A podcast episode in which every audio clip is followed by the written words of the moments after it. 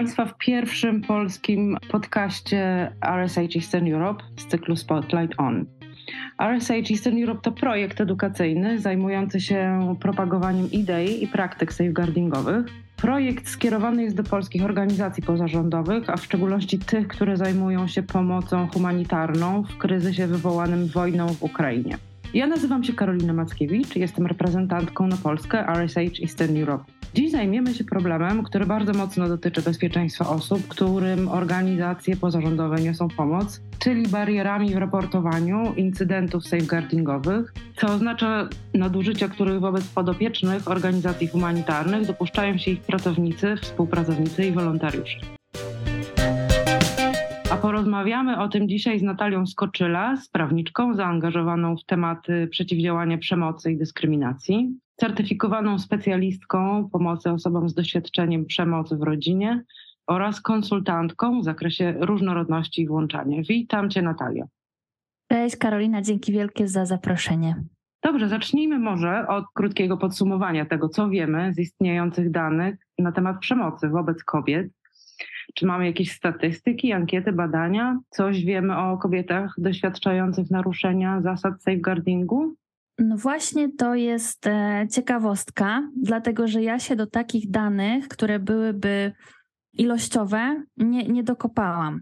Słyszę wiele historii od różnych osób zaangażowanych w bezpośrednią pomoc, i to są historie na całej skali przemocy, całej skali tych naruszeń, które możemy rozumieć jako e, wchodzące w zainteresowanie safeguardingu, ale spotykamy się, żeby porozmawiać o barierach, dlatego że osoby, które mi o tym mówią, często właśnie wskazują na określone bariery, dlaczego te, te sprawy nie idą dalej, mówiąc kolokwialnie, tak? Czyli nie są, nie są Mm, jakoś w jakiś sposób rejestrowane.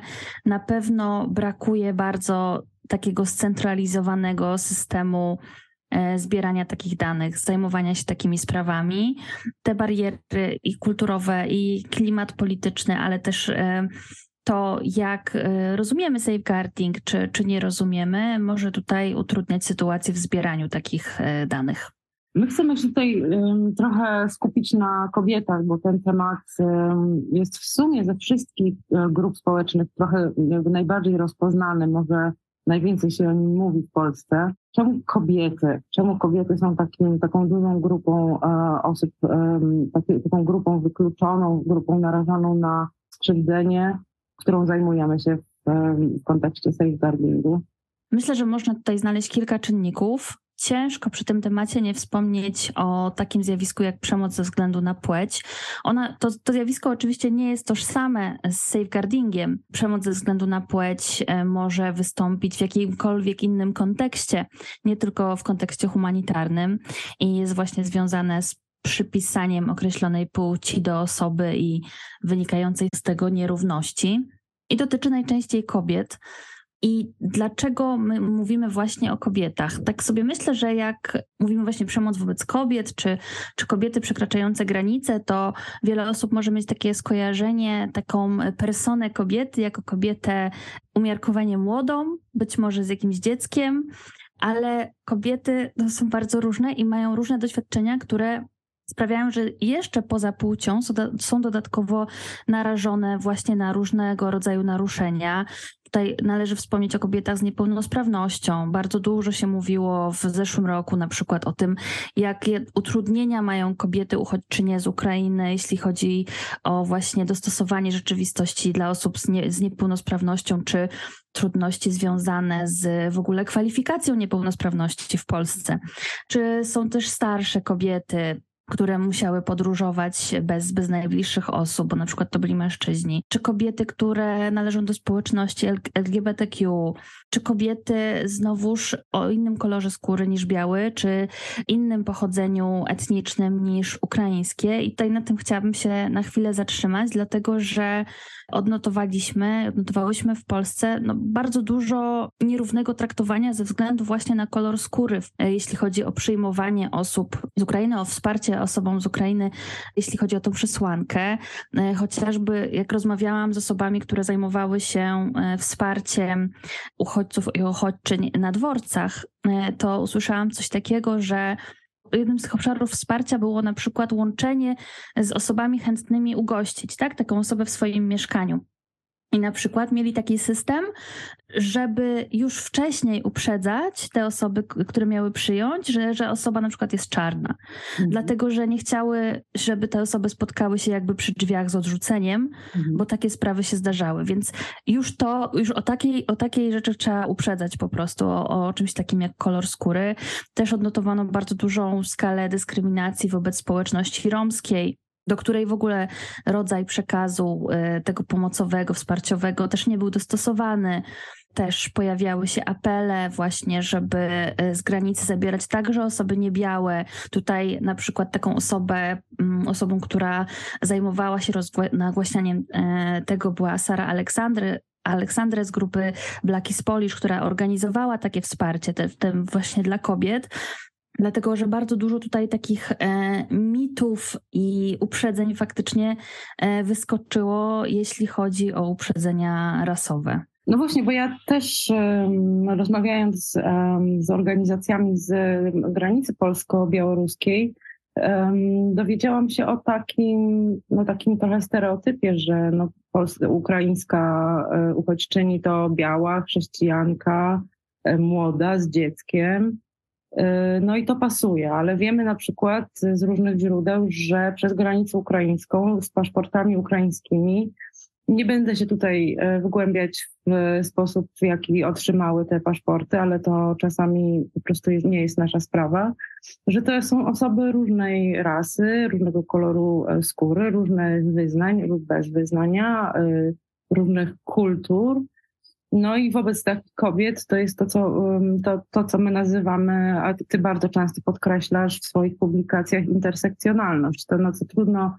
e, nie zwrócić uwagi, e, myśląc o kobietach, które są bardzo narażone. Jeżeli intersekcjonalność to jest coś takiego, że mamy kilka nałożonych na siebie czynników, które mogą powodować e, dyskryminację, naruszenia i właśnie incydenty safeguardingowe no to też jest tak, że mówiąc o kobietach, e, po pierwsze jest to największa grupa, a po drugie jest to grupa na tyle różnorodna, że możemy przez przekrój tej grupy chyba pokazać właśnie to, co nas dzisiaj interesuje, czyli bariery w raportowaniu.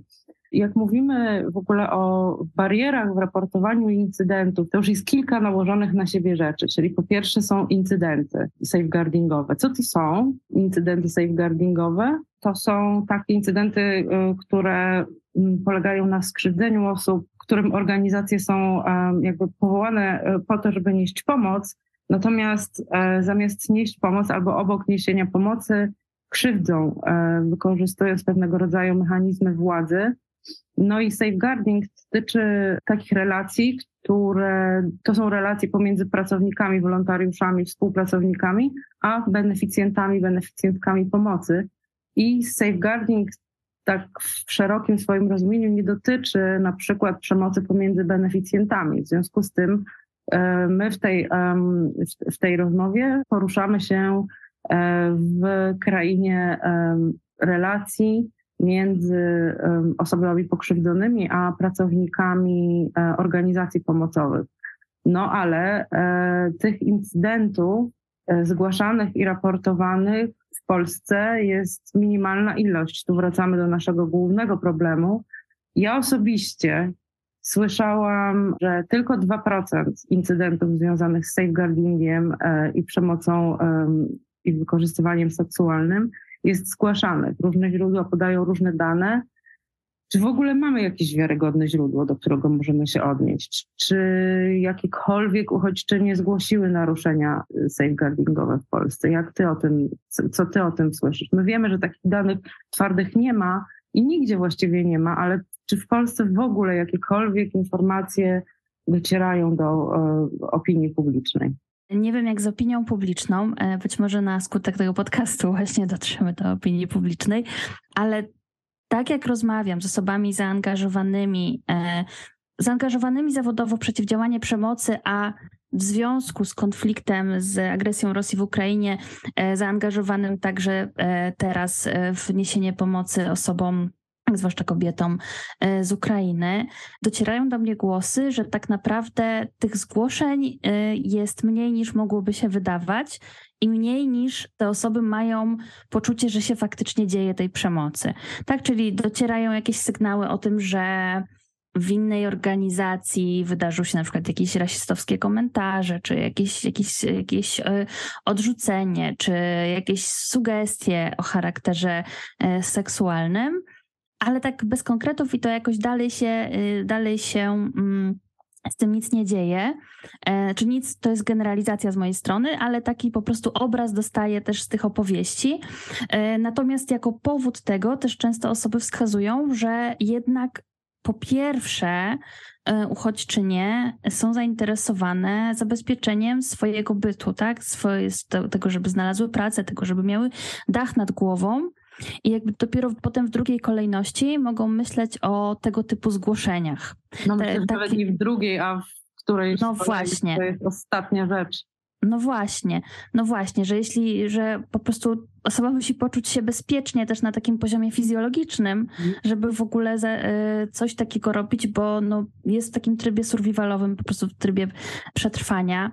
Więc to na pewno będzie duży powód, a też właśnie jak, to, jak przytaczałaś definicję incydentów safeguardingowych, to ja zawsze mam od razu w głowie ten link, że wszystkie osoby uwikłane w, w pomoc humanitarną właśnie obejmuje, ten, obejmuje safeguarding, czyli też mm, dotyczy kwestii pomiędzy osobami w organizacjach. Tak sobie myślę, że właśnie tak jak rozmawiamy o kobietach, że kobiety już, jako kobiety mam na myśli tutaj pracujące, już osadzone, e, czy Polki po prostu, e, już są na gorszej pozycji, jeśli chodzi o doświadczenie dyskryminacji, czy, czy stan praw kobiet w Polsce, tak bym powiedziała bardzo generalnie. I to na pewno nie pozostaje bez wpływu na udzielanie potem wsparcia uchodźczyniom. No właśnie, bo w ogóle, bo w ogóle te, te, te dane na temat przemocy, one są, tylko one są taką, to jest taka szeptana informacja i bardziej wiemy, na, więcej wiemy na temat, e, dlaczego to nie jest raportowane, niż dostajemy raportów. Czyli jakby wiemy o barierach, znamy sytuację i to jest najgorsze, bo właśnie o tym e, jakby cała, jedna z bardziej wa ważnych rzeczy, o które chodzi mi tu przez ten podcast, przez wszystkie nasze rozmowy, przez, przez bloga, którego twój zaraz wyjdzie, a mój zaraz potem, w całej tej naszej pracy chodzi o to, żeby więcej raportować. I nie chodzi o to, żeby więcej takich e, sytuacji się wydarzało, broń Boże, ale żeby więcej takich sytuacji było rozwiązywanych na korzyść osoby pokrzywdzonej. Te problemy jakby pochodzą z dwóch stron. Po pierwsze jest, to problem wewnętrzny, że tak jak powiedziałaś, kobiety mają wewnętrzne opory przed zgłaszaniem, bo boją się stygmatyzacji, rewanżu osoby, która dokonała tego naruszenia, tego, że nie dostaną pomocy, y, że przestaną dostawać pomoc, którą dostawały, dlatego że tej pomocy udziela jej ten, kto ma nad nią władzę i de facto na przykład wykorzystuje albo komentuje, albo zachowuje się w sposób no, niegodny po prostu i dyskryminujący. A druga część to jest y, brak tego, co powiedziałaś, centralnego systemu gromadzenia tego rodzaju danych. Czyli nigdzie nie ma ewidencji i nigdzie nie ma też raportu, że raportowanie jest skuteczne, dlatego że to jest przecież chyba też kolejna bariera, nie? że większość kobiet, które nawet chciałoby to zgłosić, po pierwsze ma problem z tym, żeby zaufać e, osobie, której mogłaby zgłosić, a po drugie, i to jest chyba w Polsce dość um, takie no, ogólne i jakby powszechne, że no nie ma nadziei na to, że te incydenty w ogóle zostaną w jakiś sposób rozpatrzone. No to jeżeli polska kobieta, która do, do, doświadcza nadużyć seksualnych albo z zakresu safeguardingu, polska kobieta nie ma nadziei na to, że to zostanie rozwiązane i gdzieś e, sprawiedliwość do niej e, powróci, no to co dopiero kobieta, która jest wykluczona z kilku różnych powodów, prawda? Tak, i też e, w przypadku przemocy, zwłaszcza przemocy wobec kobiet, dużo jest takich przekazów, można je nazwać populistycznymi czasami, jeśli chodzi o karanie, właśnie o, jeśli chodzi o karanie sprawców czy sprawczyń to w ogóle nie jest spójne z tym, czy faktycznie jakakolwiek odpowiedzialność się zdarzy. Czyli jest taki rozdźwięk pomiędzy tym, że u, tutaj chcemy bronić, przemoc jest zła, ale ostatecznie tego momentu odpowiedzialności nie dochodzi, czyli ta kara, jakkolwiek ją rozumie, rozumieć, nie jest y, nieuchronna, tak? Więc e, nie ma, nie ma powodu bać się tej odpowiedzialności, mhm. E, że coś się wydarzy, co, co prowadzi po prostu do poczucia bezkarności, do tego, że mogę się zachowywać w jakiś sposób, który narusza inne osoby, dlatego że nic mi się w związku z tym nie stanie. I mnie po prostu, mimo że e, cierpię, że tak jest, ale też w swojej pracy jakiejś konsultacyjnej też rozważam e, z kobietami, na ile w ich sytuacji po prostu, co się bardziej opłaca, nie? Czy, czy zgłoszenie, co się dla nich opłaca, dla tej osoby w jej momencie życiowym, e, jaki koszt poniesie tego, że na przykład coś zgłosi, czy nie. Mimo, że sama jakby chciałabym, żeby wszystkie sprawy były zgłaszane, działa się sprawiedliwość, dzięki temu też lepsze standardy, stworzyła się kultura prawna reagowania i też kultura safeguardingu przy okazji w tym właśnie settingu humanitarnym, to myślę, że jednak bardzo ważne tutaj jest właśnie skoncentrowanie się na osobie przetrwałej. Tak po angielsku jest survivor-centered approach, czyli takie podejście skoncentrowane na osobie pokrzywdzonej, czy właśnie przetrwałej. Myślę, że jest tutaj podstawą pracy pomocowej, że to nie to, co ja bym chciała, żeby się wydarzyło e, w, jej życiu. Nie do tego dążę, tylko do, dążę do tego, co będzie dobre dla tej osoby i mhm. właściwie daję też jej kierować mną i moją pomocą i daję sobie też możliwość podążania za nią tak naprawdę e, w tej, w tej pomocy.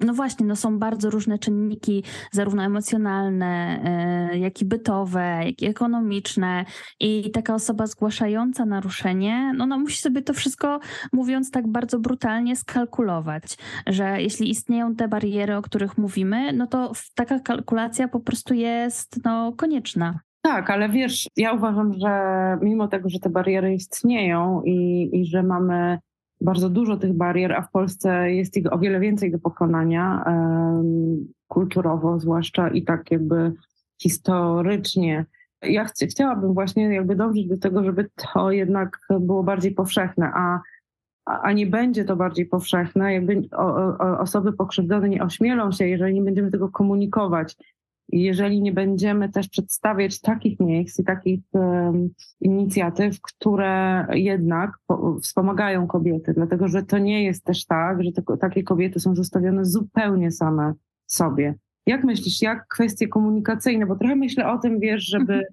jednak trochę dać nadziei, no bo ten podcast też trochę nie jest po to, żeby, żeby, żeby opisać czarną sytuację i, i jakby zam, zamknąć ten temat i, i jakby nie pozostawić jakiegoś wyjścia, ale po pierwsze pokutuje trochę w nas i od tego chciałabym zacząć taka, um, takie wrażenie, że no, pracujemy w NGO-sie, czyli jednak mamy dobre intencje i w naszym NGO-sie nie ma prawa nic się takiego zdarzyć, w związku z tym ten temat omijamy, no bo my jesteśmy wszyscy e, ludźmi z pasją, pracujemy na rzecz osób pokrzywdzonych, w związku z tym zamykamy trochę oczy na te tematy, podczas gdy o tym trzeba właśnie głośno mówić. I w naszej organizacji, jeżeli dbamy o to, żeby osoby czuły się bezpiecznie, no to potrzebujemy komunikować, że tak, raportuj, komu masz raportować, jak to zrobić bezpiecznie, i tak, właśnie domagaj się tej e, sprawiedliwości. Jeżeli ona nie dotrze do policji, to my tu wewnętrznie w naszej organizacji sprawimy, że ta osoba po prostu przestanie robić to, co robiła.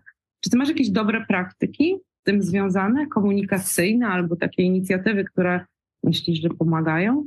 Tak, jak najbardziej nie chciałam, żeby zabrzmiało to jakoś, że nic się nie da zrobić, bo oczywiście łatwo jest się w takim maraźmie e, osadzić. Absolutnie jest bardzo dużo do zrobienia, myślę, że i, i można to zrobić. I tak sobie myślę, że taką super praktyką jest też. Yy, przeniesienie ciężaru czasami na osobę świadkującą, tak? Czyli mm. na tak zwaną bystander approach, że na przykład, żeby też poza tym, że kierujemy różne, różnego rodzaju przekazy do osób z doświadczeniem naruszenia i że jakby komunikujemy to też szczerze, co, co faktycznie się wydarzy, tak? Że, że osoba ma tak naprawdę jasną ścieżkę przed sobą, co może się wydarzyć, to myślę, że to też jest ośmielające. To też super są kampanie, które kierowane są do świadków, świadkiń takich zdarzeń, żeby przypadkiem nie pojawiło im się w głowie takie, a okej, okay, no to no to no, ta osoba nie reaguje, to może jej to pasuje, tej, mhm. tej osobie, co doświadcza tej przemocy, czy rasistowskich właśnie e, żartów, tak zwanych w cudzysłowie, że może ja nie zareaguję, no bo to mój kolega z organizacji, to, on, to ja go znam, to ja wiem, że on ma dobre intencje. Nie, no, no właśnie nie. E, chodzi o to, że jasne, że nie chodzi o to, że osoba, która dopuściła się powiedzmy jakiegoś mniejszego naruszenia, to jest zła osoba, ale to jest osoba, która potrzebuje też nauczyć się, że tak nie można. Mhm. I poza tym musimy też zaopiekować się tą osobą, która tego doświadczyła, bo to może mieć dla niej bardzo negatywne skutki. To przeniesienie ciężaru na osobę świadkującą zdarzeniu e, jest e, w mojej opinii naprawdę bardzo istotne. Czy masz jakieś doświadczenia, jakieś właśnie inicjatyw, jakieś dobre praktyki, które warto byłoby jakoś e, wypromować, no nie wiem, jakieś, mhm. jakieś inicjatywy, które mają miejsce, które rzeczywiście się dzieją, czy jakieś sposoby postępowania, które można by wypromować w tym podcaście i w różnych innych miejscach. Już dobre kilka lat temu, kiedy pracowałam w Feminotece, w Warszawskiej Organizacji Feministycznej, koordynowałam taki bardzo ciekawy projekt. E, on się nazywał Draw the Line, czyli Wyznacz granicę, tak go tłumaczyłyśmy, i był skierowany właśnie wobec kobiet migranckich, wobec migrantek i uchodźczyń i dotyczył wzmacniania zarówno kobiet jako jednostek, ale też sieci ich społeczności w przeciwdziałaniu akurat tutaj było molestowanie seksualne. Mhm. Więc e, to też e, niektóre te zachowania mogą się mieścić e, w zakresie safeguardingu. I ten projekt polegał na tym, że najpierw my jako organizacja zapraszałyśmy na takie nieodpłatne serie warsztatów, które poruszały najróżniejsze zagadnienia, jeśli chodzi o stereotypy płciowe, jeśli chodzi o, o, takie praktyczne elementy, jak chronić siebie przed molestowaniem seksualnym, jak reagować właśnie, jak poczuć się pewnie z tym, że ja mogę zareagować na to, że ktoś przekracza moje granice, mimo że jestem e, w tak zwanym obcym kraju, tak, mhm. że, ja, że ja mam prawo tutaj także do tego, że to nie jest tak, że korzystam z jakiejś pomocy, więc można mi zrobić wszystko. I to, co myślę, że naj, było naj, największą wartością tego projektu, te kobiety później w swoich społecznościach mogły zrobić podobne warsztaty. Mówię, że podobne, dlatego że dostawały od nas materiały, dostawały od nas wiedzę, ale mogły dostosować to do swojego kontekstu kulturowego, do swojego komfortu, Pamiętam, że wtedy wyszła taka rzecz, że okazało się, że w jednym, e, w jednym, przy jednych warsztatach konieczne było na przykład dopisanie jednego kosztu w postaci dopisania zatrudnienia e, opiekunki do dzieci i dzięki mhm. temu więcej kobiet mogło skorzystać z tych warsztatów i to było co więcej w ośrodku, ośrodku, w którym przebywały kobiety, więc widziałam w tym naprawdę, no, no super, że coś takiego się wydarzyło. Dlatego, że też myślę, że to jest taka właśnie aktywna walka z tym, z tym takim przekonaniem o białej zbawczyni czy białym zbawcy, który idzie po prostu w świat i wszystkich ewangelizuje. No nie, dajemy narzędzia, ale dalej te narzędzia mogą być adaptowane e, tak, jak osoby tego potrzebują. Czy to jest, myślisz, tak? Bo ja właśnie sobie myślałam o tym, kiedyś też mówiłaś, wspomniałaś o współpracy um, z lokalnymi schroniskami, um, w których, no, mam, miejmy nadzieję, że to nie jest już um, tak powszechne, że kobiety, które przyjechały z Ukrainy już jakoś jednak zaczynają mieszkać w godniejszych warunkach, ale jakby na samym początku kryzysu wywołanego przez agresję Rosji na Ukrainę mieliśmy bardzo dużo do czynienia prawdopodobnie ze szczególnym wzrostem incydentów safeguardingowych na tle genderowym i seksualnym. No bo wiadomo, w schroniskach i w miejscach, gdzie jest mnóstwo kobiet, y, te kobiety są bardzo, jakby mają ograniczone możliwości wyjścia z takiego miejsca, bardzo są, no trochę jest jak, jak takie, no, jak, jak, jak internowanie. No i rozumiem, że w takich miejscach głównie pojawiały się jakieś inicjatywy, a jeżeli takie miejsca jeszcze w, w jakiejś tam dużej, dużej liczbie funkcjonują, teraz wiem, że to nie są takie schroniska typu 120 osób, ale wiem, że są to takie bardziej lokalne hostele, gdzie kobiety wciąż mieszkają. Czy tam są jakieś inicjatywy? Wspominałaś o, o takim e, projekcie Polska Roma Ukraina? Tak, jeszcze zanim do, nie, do, niego przejdę, to powiem, że właśnie to, co jest ważne, żeby wiedzieć, że, że takie ośrodki, w których zgodnie z ich przeznaczeniem e, one są dla osób, które ubiegają się o status uchodźcy, ale są dwa rodzaje ich. I niektóre są pod opieką Urzędu do Spraw Cudzoziemców i one są otwarte, aczkolwiek tam też są zasady i ograniczenia dla tych osób przybywających, ale są też ośrodki zamknięte e, prowadzone przez Straż Graniczną, która no bardziej już swoim zarówno wyglądem, jak i sposobem działania przypominają po prostu zakłady karne e, czy zakłady zamknięte. No, o, o, spełniają na pewno tą Goffmanowską definicję instytucji totalnej. Natomiast jeśli chodzi o właśnie o te otwarte, to pamiętam, że Rok temu była nawet inicjatywa, która dostała mini grant e, z Funduszu Feministycznego z Dębaka, Aczkolwiek no tutaj jest taka trudność z tymi, e, z tymi ośrodkami bardzo duża, czy są otwarte, czy zamknięte, że one są bardzo często odizolowane. A jeśli chodzi o Poland Roma Ukrain, czyli akcję, która była zorganizowana przez osoby związane z fundacją e, w stronę dialogu, to może powiem, to, to właśnie to jest fundacja, która zajmuje się e, wzmacnianiem i społeczności romskiej zapewnienia też im bezpiecznego miejsca, to one z kolei zrobiły coś takiego, e, poza też współpracami z lokalnymi miejscami i interwencjami, e, między innymi w Nadarzynie, to ta grupa zrobiła tak zwane Centrum Społeczności Romskiej w Warszawie. Zorganizowała takie miejsce, które jest otwarte, gdzie osoby e, ze społeczności mogą przyjść, spędzić czas, mogą przyjść z dziećmi, mogą po prostu przyjść, porozmawiać i pobyć ze sobą. A, a te, także mają um, organizowane różnego rodzaju warsztaty, w tym także warsztaty, które e, dzięki którym dowiadują się więcej o tym, jakie, jakie prawa im przysługują i co, co mogą z tym zrobić. To jest przerażające, to, że kobiety nagle e, znajdują się w miejscu odosobnionym na zasadzie no, obozu, mniej lub bardziej przejściowego. No i tam wali się ten mit niestety w gruzy, ten mit o pomocy, o, o takim właśnie no, NGO, który jest organizacją humanitarną, pomaga. I ja sobie tak myślałam, skąd wynika jakby ten fakt, że, że osoby, które są jakby wyznaczone do tego, żeby chronić, e, de facto są w stanie jakby czynić krzywdę osobom, którym, którym mają pomagać. Oprócz tego, że oczywiście jest to taka no, bardzo, to drugi i czwarty i dziesiąty podcast można by zrobić o tym, skąd się w ogóle bierze ten w człowieku to, ta potrzeba krzywdzenia, no może nie potrzeba, ale taka chęć krzywdzenia, wykorzystywania władzy. Ale drugą rzeczą, no to są te takie stereotypy, nie? Stereotypy dotyczące właśnie pracowników organizacji y, y, pomocowych i tego, y, jak myślimy o o naszych migrantkach i ich potrzebach, nie? I tego, jakie stereotypy nosi w sobie polskie społeczeństwo i tego, czym jest nadużycie, bo, no bo to jest e, dosyć takie trudne w momencie, kiedy mamy do czynienia z, no, z takim obarczaniem ofiar de facto odpowiedzialnością za krzywdy, których doświadczają. Tak, zdecydowanie. Tak mówiłaś właśnie o takiej szeroko pojętej kulturze pracy w NGO-sach. Mimo, że absolutnie jestem ostatnią osobą do usprawiedliwiania przemocy czy naruszeń, to też myślę, że NGOsy są też na tyle specyficzną działką, że właśnie, że tam pracuje się często dla misji, a nie, nie załatwiają osoby swoich potrzeb, bo na przykład nie zarabiają za dużo. I to też może prowadzić do braku bezpieczeństwa, frustracji i czasami wyładowywania e, frustracji na innych osobach.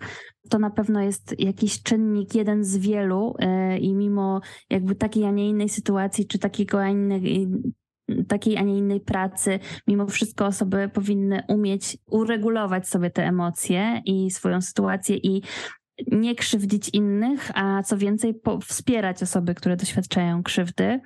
Ale tak, ale to jest, to jest bardzo trudne i też myślę, że być może to jest właśnie też specyficzne dla społeczeństwa w ogóle polskiego.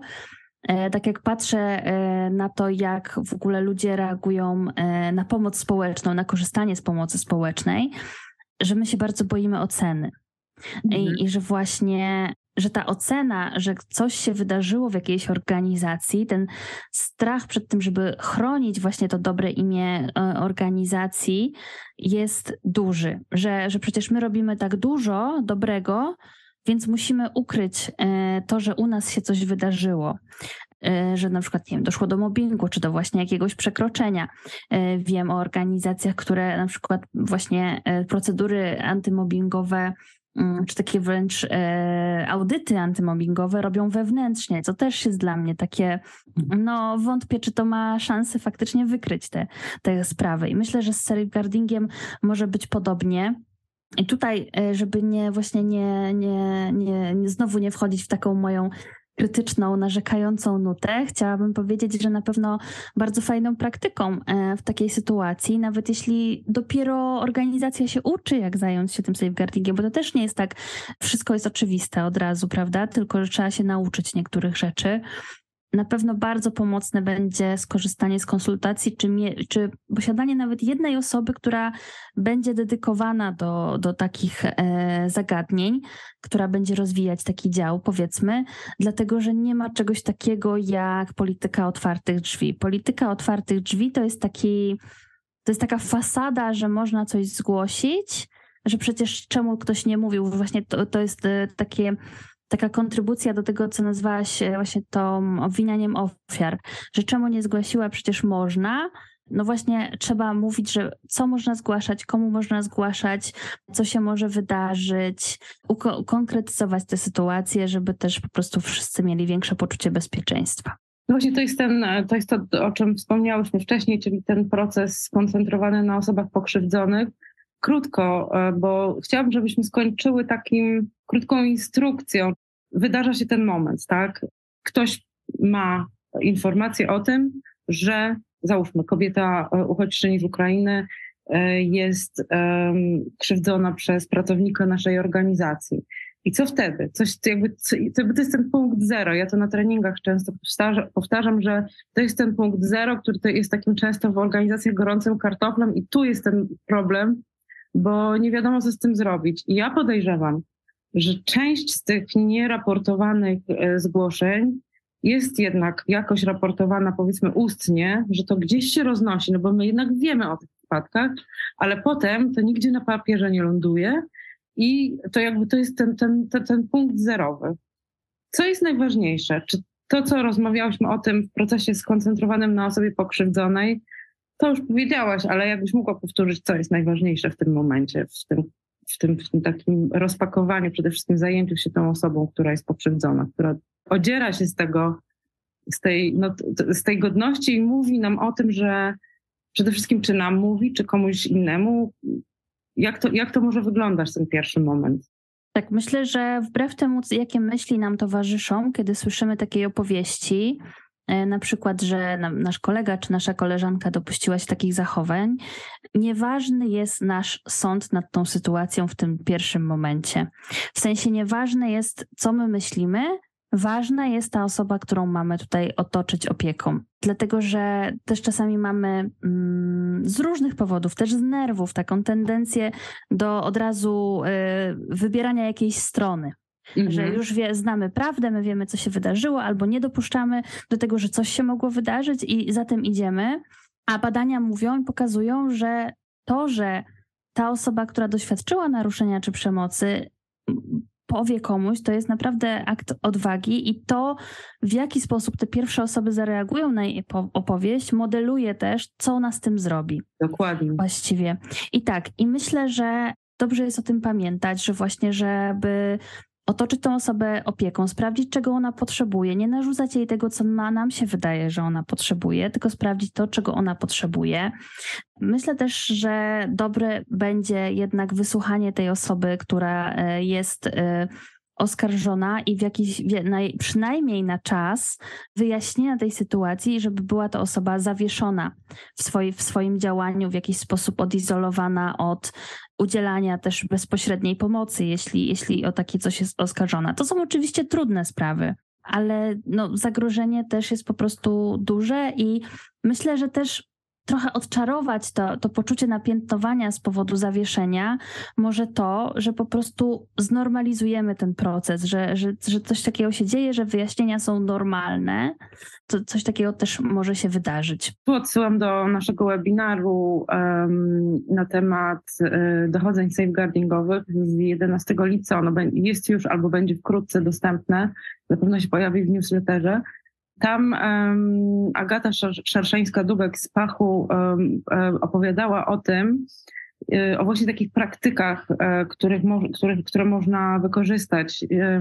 Jeżeli osoba, którą podejrzewamy o coś, albo no jest, jest w jakiś sposób przez ofiarę, potencjalną ofiarę oskarżona, ale nie jesteśmy, my nie jesteśmy władni, żeby wydać wyrok ani werdykt do momentu, kiedy nie przeprowadzimy ten temat dochodzenia. Jest już praktyką i można to stosować, że w związku z zaistniałą potencjalną sytuacją możemy taką osobę przenieść do innych obowiązków. I to jest w jasny sposób określone, i to jest, e, i to jest legalne, i to jest tak zwana dobra praktyka, istnieje możliwość, żeby po prostu na przykład taka osoba wykonywała przez jakiś czas inne obowiązki. Niekoniecznie należy ją od razu dyscyplinarnie wycofać z pracy kompletnie, ale można zrobić tak, żeby zabezpieczyć, bo przede wszystkim to w duchu tym, o którym mówiłaś, przede wszystkim ważniejsze jest bezpieczeństwo potencjalnej ofiary, tak? I to, żeby to ta ofiara potencjalna czuła się bezpiecznie i nie musiała y, czuć się narażona na, na kolejne tego typu y, przypadki. Tak, dokładnie. Też bardzo polecam ten webinar, jeśli będziecie mieć okazję obejrzeć, bo byłam na nim i był nie, niezmiernie ciekawy z takiego praktycznego właśnie punktu widzenia. Tak, no ja bym przede wszystkim namawiała do tego, żeby się nie bać zajmować takimi sprawami i żeby jednak też dokształcać się, edukować e, w tym, w tym jak to właśnie załatwiać trzeba też sobie uświadomić, że jeżeli mówimy o dochodzeniu safeguardingowym, to nie jest tak, że my to musimy. No są oczywiście przypadki, które musimy zgłosić na policję i wtedy możemy mieć tak zwane ograniczone zaufanie do tak zwanych instytucji zaufania publicznego, niezależnie od tego, jak to paradoksalnie brzmi. I rzeczywiście w obrębie no, takiej dużej, dużych dochodzeń, czyli tych policyjnych, prokuratorskich, no to rzeczywiście ten czas y, załatwiania tej sprawy może być przedłużony. Natomiast jeżeli chodzi o dochodzenia safeguardingowe, to my mówimy tu o dochodzeniach administracyjnych wewnątrz, często wewnątrz, ale często z udziałem konsultanta z zewnątrz. To są um, głównie procesy administracyjne i one nie muszą i nie powinny trwać e, długo. W związku z tym one mają, i to też dobrze byłoby, żeby mm, osoby, w, które tego słuchają, wiedziały, to jest proces, który jest skończony w sensie w krótkim w miarę okresie i to nie zawsze jest tak i są takie przypadki, że to trwa długo, ale jak się to dobrze wykona, e, takie, takie dochodzenie, i też odsyłamy do materiałów na, na naszej stronie, której adres podam e, pod koniec, to jest możliwe, żeby to wewnętrznie załatwić. I to nie oznacza, że, um, że będzie to rozwiązane w jakiś sposób niesprawiedliwy, dlatego że przede wszystkim e, ten, ten, ten proces powinien być jasno opisany. Po drugie, osoby, które dokonują tych, tych dochodzeń, jakby sprawdzają, co było, jak, jak, co się wydarzyło, powinny być przeszkolone. Tych szkoleń również się zdarza coraz więcej i one mają już zasoby um, edukacyjne. I to nie jest tak, że zawsze to musi się, z, jakby to, że, że takie wydarzenie nagle musi się skończyć na policji i nie wiadomo co w ogóle i jeszcze ile tej traumy będzie musiała osoba um, potencjalnie e, pokrzywdzona przeżyć, czyli te wszystkie słynne przesłuchania, a czy nie miała za krótkiej sukienki, nie? Że to wcale nie musi aż do tego dochodzić, że na przykład wysłanie osoby, która popełniła nadużycie, wysłanie z wilczym biletem dyscyplinarnie, zwolnienie z pracy, no to to jest pewnego rodzaju sprawiedliwość. E, a powiedz mi teraz na sam koniec, bo to jest tak, przechodzimy sobie um, przez ten moment, um, kiedy zostało to zgłoszenie przyjęte, załóżmy przez potencjalnie wyszkolony zespół, ale jakbyś tak podsumowała, co to jest, co takiego możemy zrobić, żeby pokonać te bariery w zgłaszaniu incydentów związanych z safeguardingiem. Tak kończąc, co byś poleciła, jakby, co, co jest tak najważniejszego, żeby osoby pokrzywdzone się nie bały raportować? Tak naprawdę odwołałabym się do podstaw. Y, teraz y, w biznesie się często mówi o tym, jak ważna jest kultura pracy. Mm, I czasami właśnie NGOsy odżegnują się, czy, czy zawody pomocowe odżegnują się, żeby takie trochę okrągło brzmiące myśli e, też adaptować, ale mimo wszystko tutaj powiedziałabym, że to jest naprawdę bardzo ważne.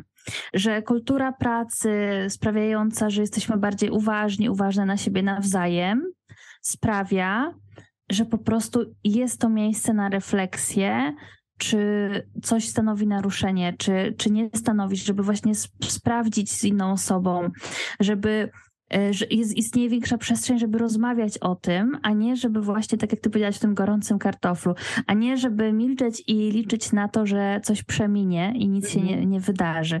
Tak więc y, kultura pracy oparta na szacunku, to może brzmi jak truizm, że wydaje nam się, że po prostu to mamy, bo jesteśmy fajnymi ludźmi i fajną zgraną paczką, więc na pewno tak będzie, ale nie, no to też, to też, jest, to też są kompetencje, to też jest konkretna wiedza, to też są praktyki i to jest też coś, czego warto się uczyć i w co warto zainwestować czas, żeby, żeby taką kulturę pracy móc u siebie y, tworzyć. Druga rzecz to też, o czym wspomniałaś, to, to są szkolenia już skierowane konkretnie tematycznie, tak? Czyli to szkolenia, jeśli chodzi o nadużycia o charakterze seksualnym, czy szkolenia właśnie w, w, takim podejściu intersekcjonalnym, czy szkolenia dotyczące praktyk antyrasistowskich. I trzeci punkt, e, oczywiście on będzie e, bardziej przydatny w takim długotrwałym, strategicznym myśleniu, no bo jak już mamy sytuację, no to działamy. Na podstawie tego, co już mamy wypracowane po prostu, ale nawet jeśli nie mamy jeszcze takiej sytuacji lub nie wiemy o tym, że taką sytuacja mogłaby u nas mieć miejsce, myślę, że podstawą jest określony kodeks etyczny, określone procedury, praca nad tym, jaką ścieżkę mamy przebyć, z kim się kontaktować i co zrobić, dlatego że kiedy już dochodzi do tej sytuacji, też wchodzą w grę emocje i tak dalej, to po prostu jest łatwiej, że mamy taką instrukcję. Ja Ci bardzo dziękuję, Natalia. To było jak zwykle z Tobą rozmowa. To było bardzo e, e, wyczerpujące, informatywne, mm, no i z pewnego rodzaju przyjemnością, chociaż nie są to łatwe sprawy. Rozmawiałam z Tobą o tym, bo jednak myślę, że możemy ten świat zrobić e, trochę takim łatwiejszym i bezpieczniejszym, jeżeli będziemy o tym mówić. Za co Ci bardzo, bardzo serdecznie, Natalio, dziękuję. Moim gościem była Natalia Skoczylas. E, ja osobiście zapraszam do zapoznania się z materiałami edukacyjnymi na stronie, to będzie długi e, tytuł easterneurope.safeguardingsupporthub.org. Tam znajdziecie Państwo mnóstwo materiałów edukacyjnych, nie tylko na, na temat, który dziś poruszaliśmy, ale mnóstwo treningów, mnóstwo um, dokumentów, które możecie adaptować w swoich organizacjach.